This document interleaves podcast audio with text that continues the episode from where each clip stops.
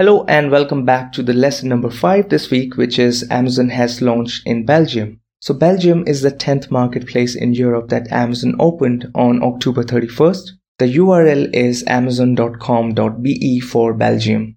On the homepage, you would also find a dedicated section for brands of Belgium uh, where Amazon displays some local brand products and it's part of its commitment to promote local business. Essentially, Amazon has also launched Prime, providing access to over 180 million plus products across over 30 categories. So it's a great way for sellers enrolled in the PanEU program to take advantage and start selling in additional marketplace to expand reach and sales. So that was the update number five and lesson number six is about Amazon Marketing Stream is now available outside of North America. Coming up next.